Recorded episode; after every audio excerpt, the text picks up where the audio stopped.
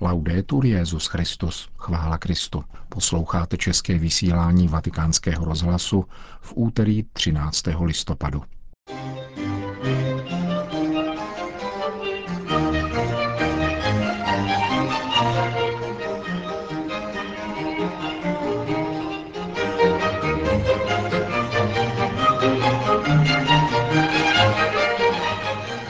Papež František navštíví Maroko.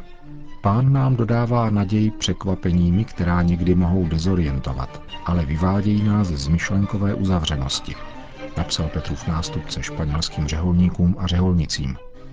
Papežský výbor historických věd pořádá sympózium vztahující se ke stému výročí skončení první světové války.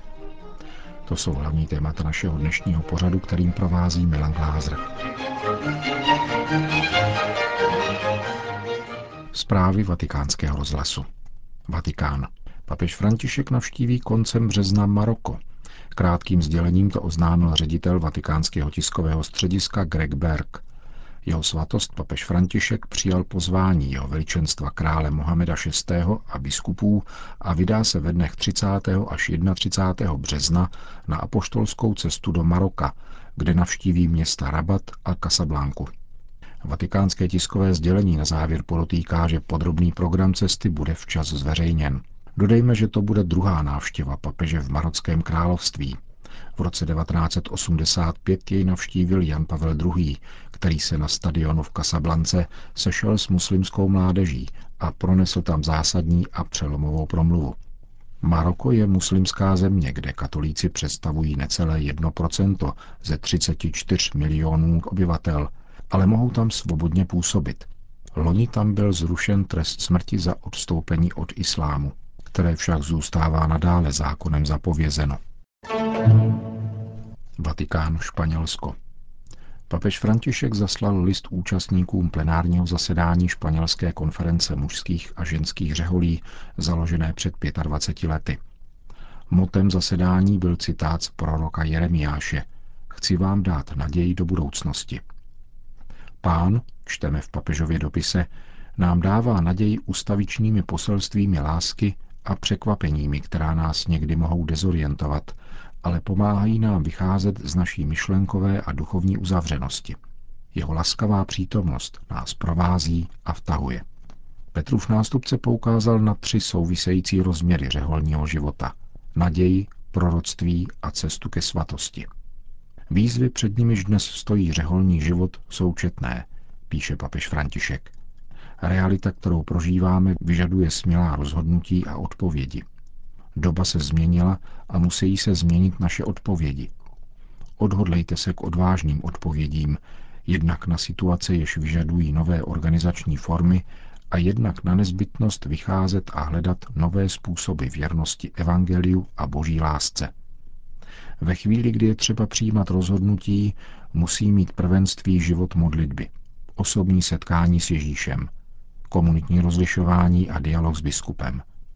Musíme žít pokornou smělostí, hledět do budoucna a naslouchat duchu, který nám umožní být proroky naděje. Povzbuzuje Petrův nástupce španělské řeholníky a řeholnice. Vatikán. Reforma římské kurie nemá za cíl převrátit všechno vzhůru nohama, nýbrž spojit tradici s novostí, poznamenává sekretář Rady kardinálů, která pomáhá papeži v reformě vatikánských úřadů. Podle arcibiskupa Marcella Semerára je nová apoštolská konstituce o římské kurii ve fázi posledních korektur. Dokument nazvaný Predicate Evangelium vznikal během pěti let, říká arcibiskup Semeráro, a psali jej mnozí, takže nyní je třeba jej ujednotit z hlediska stylistiky a kanonického práva.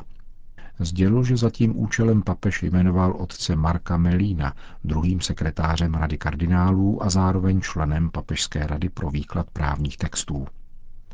Dokument bude předložen svatému otci, který rozhodne o dalším postupu a případných konzultacích. Byl však již projednán v jednotlivých episkopátech, jakož i na dvoudenní kardinálské konzistoři.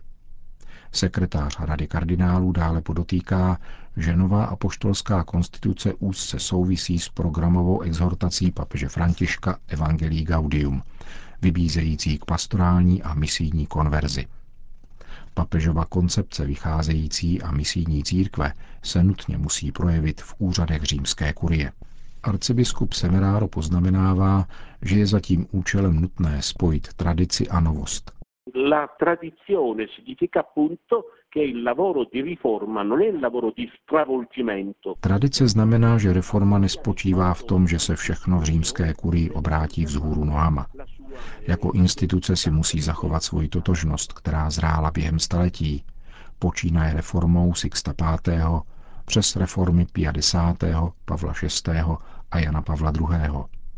Kurie je služebná instituce.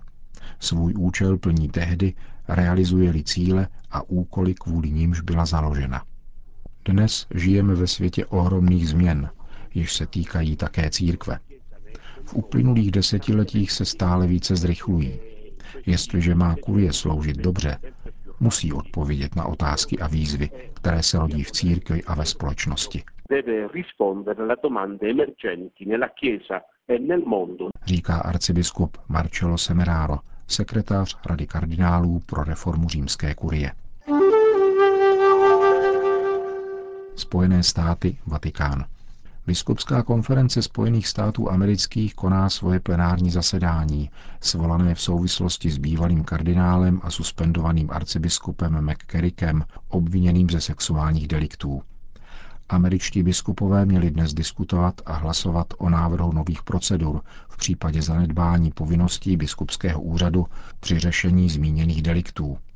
Apoštolský stolec prostřednictvím Nuncia požádal účastníky plenárního zasedání, aby odložili projednávání tohoto návrhu, a to až do únorového setkání, na které kvůli tématu zneužívání svolal Petrův nástupce předsedy biskupských konferencí celého světa.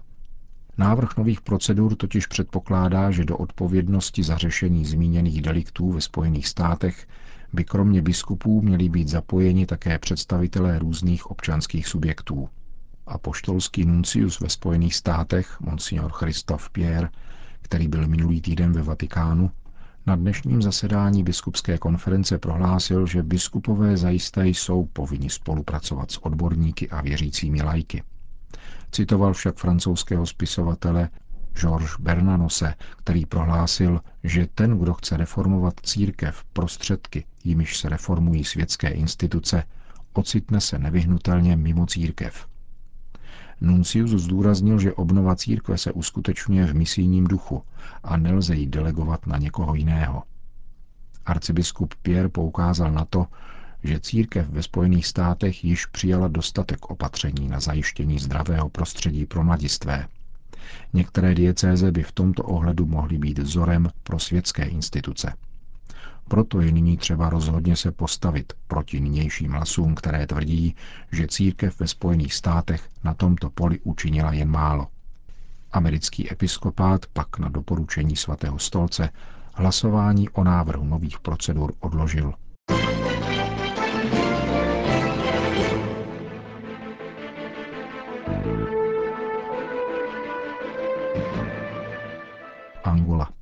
V Angole koncem října tohoto roku vypověděla ze země asi půl milionu obyvatel Demokratické republiky Kongo, jak odhaduje tamnější charita.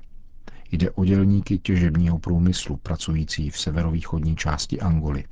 Po návratu do Konga se tito lidé ocitají zcela bez pomoci.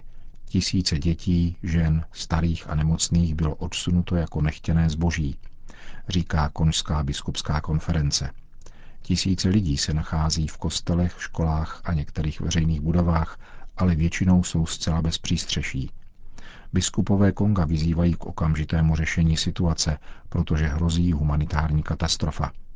Vybízejí proto politiky obou zemí, aby se dohodli na právním statutu obyvatel Konga na území sousední Angoly a zaručili tak míru milovné soužití.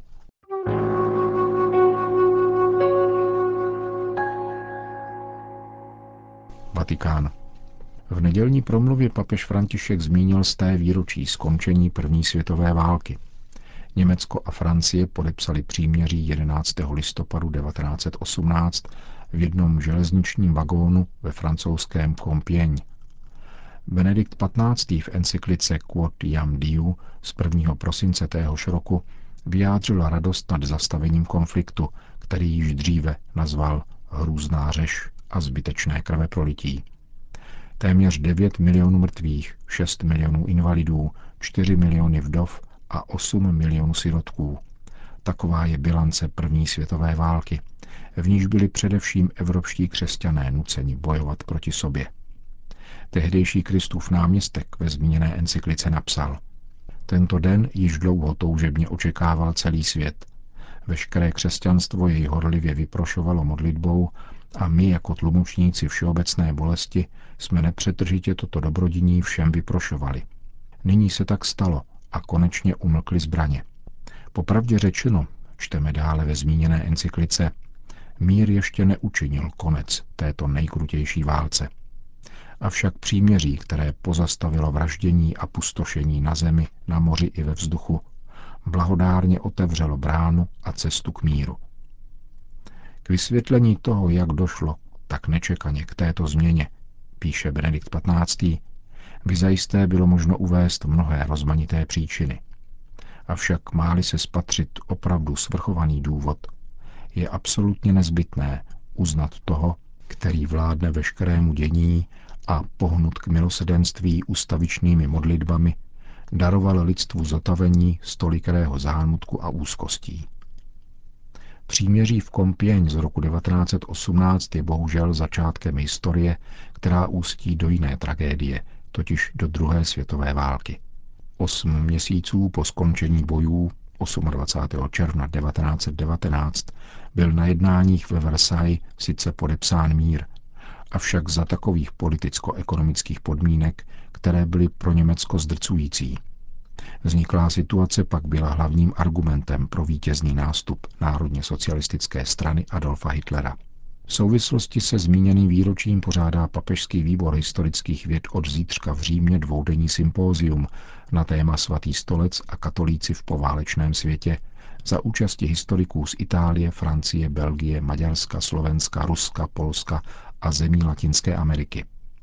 Sympózium zahájí státní sekretář svatého stolce kardinál Pietro Parolin a včera jej ve vatikánském tiskovém středisku představil předseda papežského výboru historických věd monsignor Bernard Ardura, který vatikánskému rozhlasu řekl.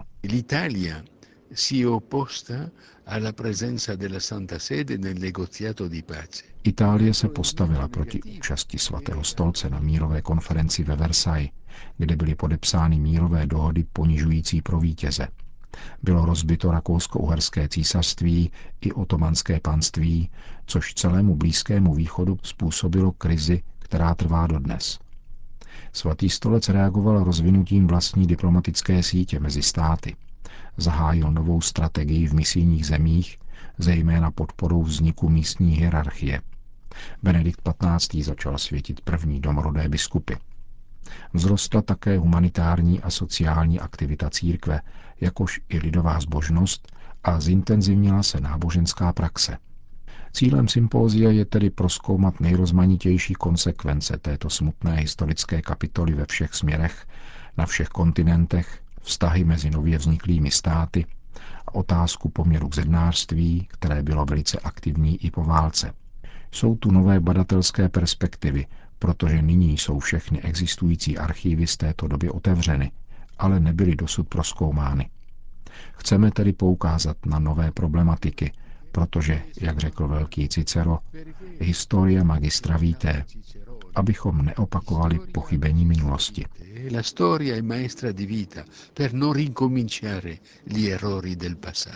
Říká předseda papežského výboru historických věd italský premonstrát Monsignor Bernard Ardura.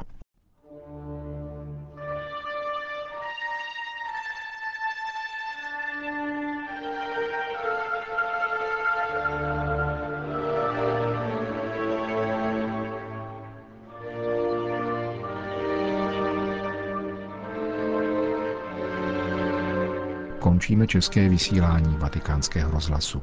Chvála Kristu. Laudetur Jezus Christus.